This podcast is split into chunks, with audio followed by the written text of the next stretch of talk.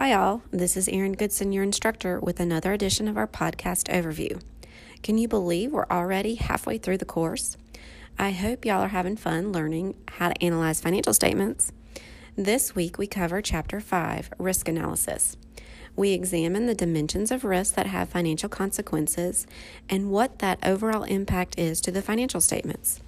While risk is a relatively broad term, we will look at specific risks around financial flexibility, short term liquidity risk, long term solvency risk, credit risk, bankruptcy risk, and systematic risk.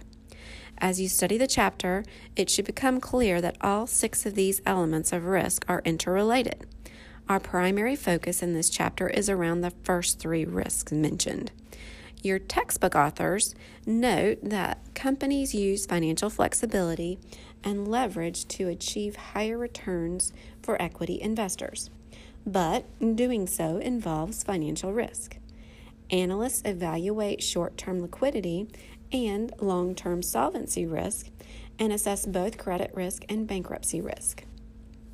Some of the factors affecting long term solvency risk and financial flexibility also affect systematic risk. In Chapter 5, we discuss financial flexibility. Really, this is a continuation of our profitability analysis, but instead with a focus on segregating a company's financial statements between the operating and financing pieces.